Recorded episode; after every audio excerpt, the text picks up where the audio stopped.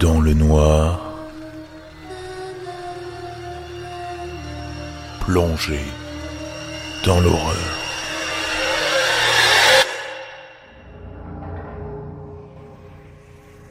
J'étais en cavale.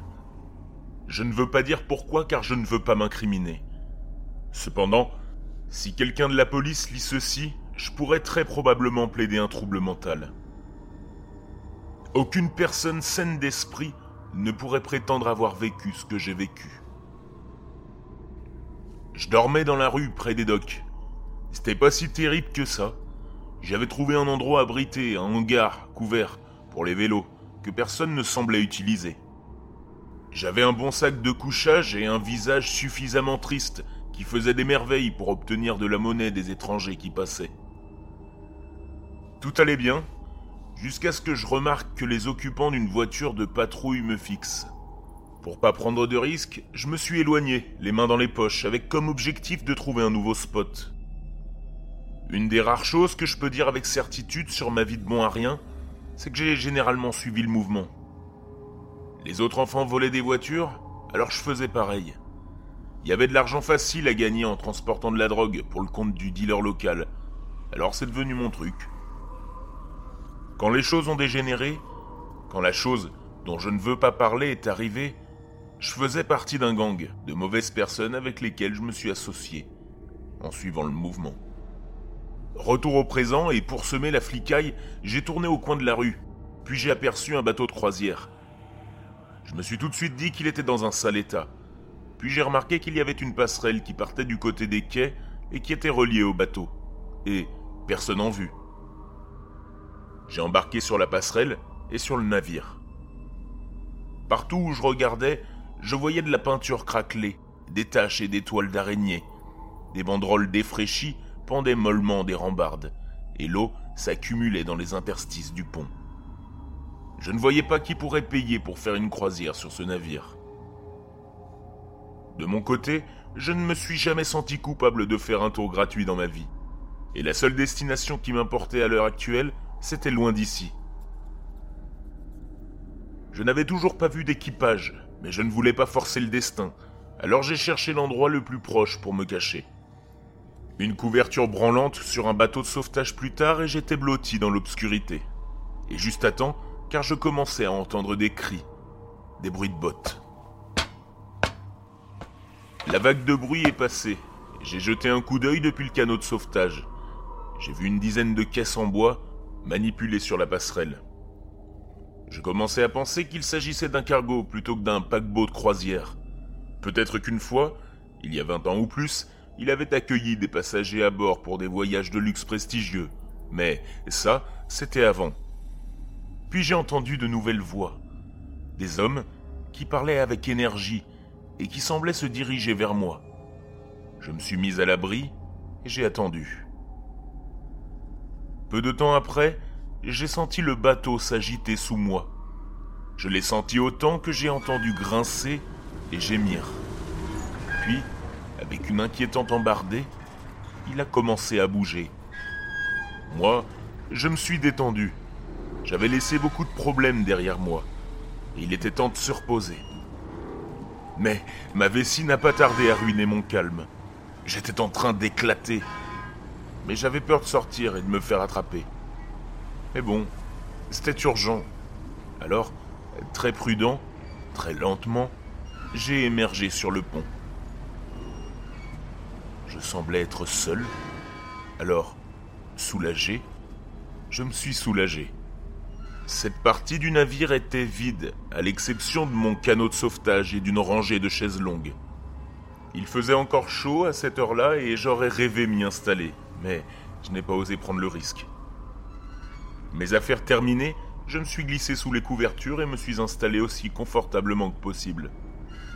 À un moment donné, je me suis endormi. Après avoir étiré mes membres endoloris dans l'espace confiné de ma nouvelle maison et avoir baillé, j'ai soulevé un peu la couverture pour voir si la voie était libre, afin de sortir et d'essayer de trouver quelque chose à manger et à boire. Tout était calme. Et j'étais bientôt de retour sur le pont, toujours seul, le seul passager. En tout cas, c'est ce qu'il me semblait.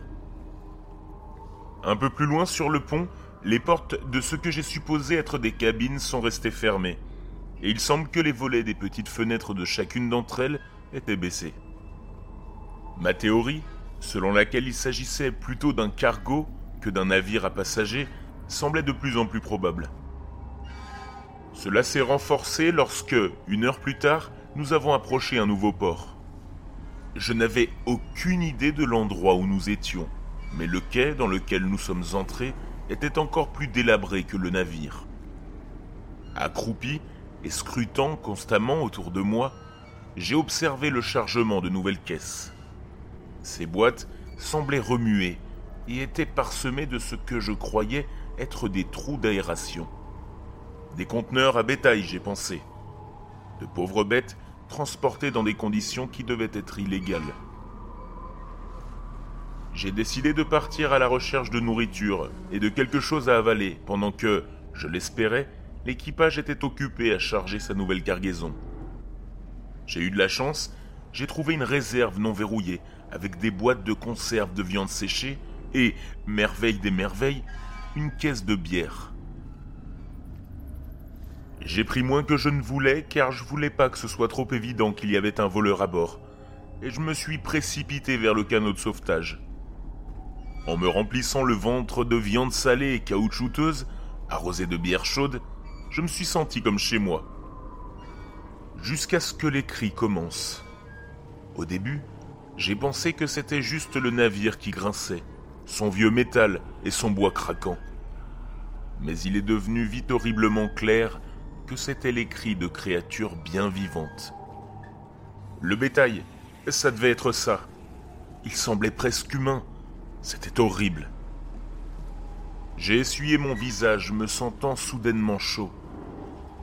Que ce soit à cause des sons crispants ou de la bière chaude et de la viande froide, mon estomac a fait des siennes. Je me suis dépêché de retourner sur le pont et de me pencher sur le côté du bateau où j'étais violemment malade. Je suis resté là, haletant et frissonnant. La nuit tombait et j'ai regardé les dernières lueurs du jour s'estomper, heureux que les seuls sons que je pouvais entendre étaient ceux du bateau et du clapotis de l'eau sur sa coque. Et puis, un clic. Je me suis retourné et j'ai vu que c'était une des portes de la cabine qui s'ouvrait. J'ai stressé et je n'avais pas le temps de retourner dans le canot de sauvetage, alors je me suis glissé sous sa proue et me suis fait aussi petit que possible. Un homme en est sorti. Il portait un long manteau noir et se déplaçait avec une démarche lente et élégante. Il marchait avec une canne à pommeau d'argent, mais pour la frime plutôt que par nécessité, enfin je crois. Sous la lumière des étoiles et d'un clair de lune, sa peau était pâle. Son crâne était rasé, et les lignes entremêlées d'un tatouage s'étendaient sur un côté de son visage. Sa présence m'a fait frissonner. Et j'ai essayé de me réfugier plus loin sous le canot de sauvetage. Alors qu'il commençait à se promener sur le pont, d'autres portes de cabine se sont ouvertes et d'autres personnes en sont sorties. Il y avait environ une douzaine que je pouvais voir. Chacun était vêtu de noir. Leur visage, pâle, blanchâtre, était sans expression. Certains semblaient être des hommes, d'autres des femmes. Tout leur crâne était rasé.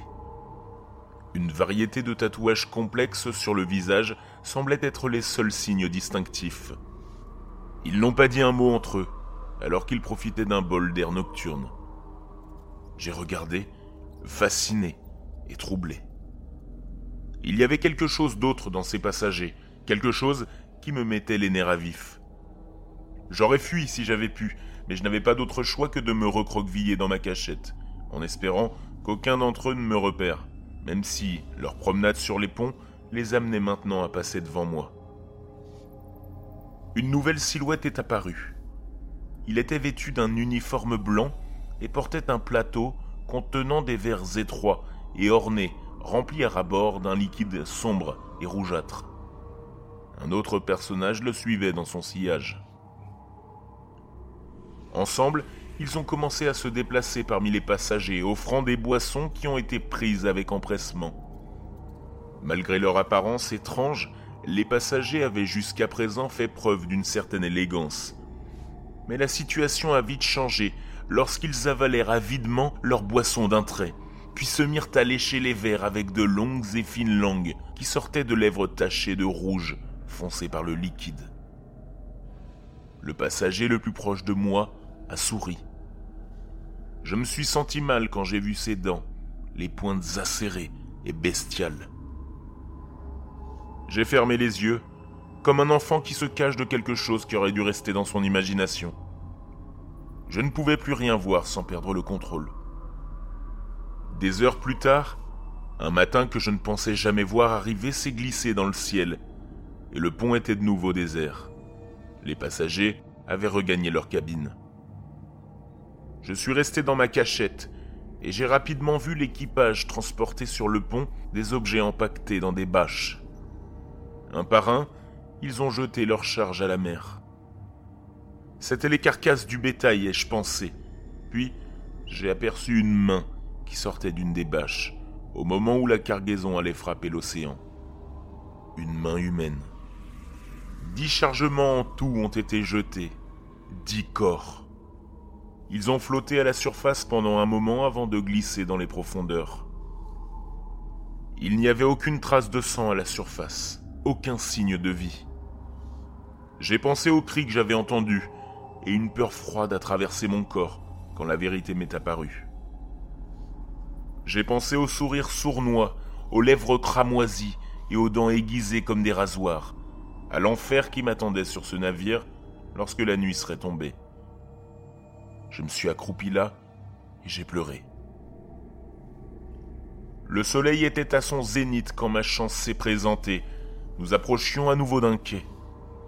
J'ai vu des caisses alignées, attendant d'être apportées à bord. J'imaginais des verres débordants, prêts à être remplis par les passagers. J'ai saisi ma chance et j'ai grimpé sur le côté du navire, puis j'ai plongé dans l'eau. J'ai réussi. Je suis maintenant assis sur une plage, sirotant une boisson fraîche. C'est une belle journée, mais je sais maintenant qu'il y a des créatures dehors qui vivent la nuit. Elles attendent que le soleil descende sous l'horizon. Je sais maintenant que lorsque la nuit tombe, la peur revient.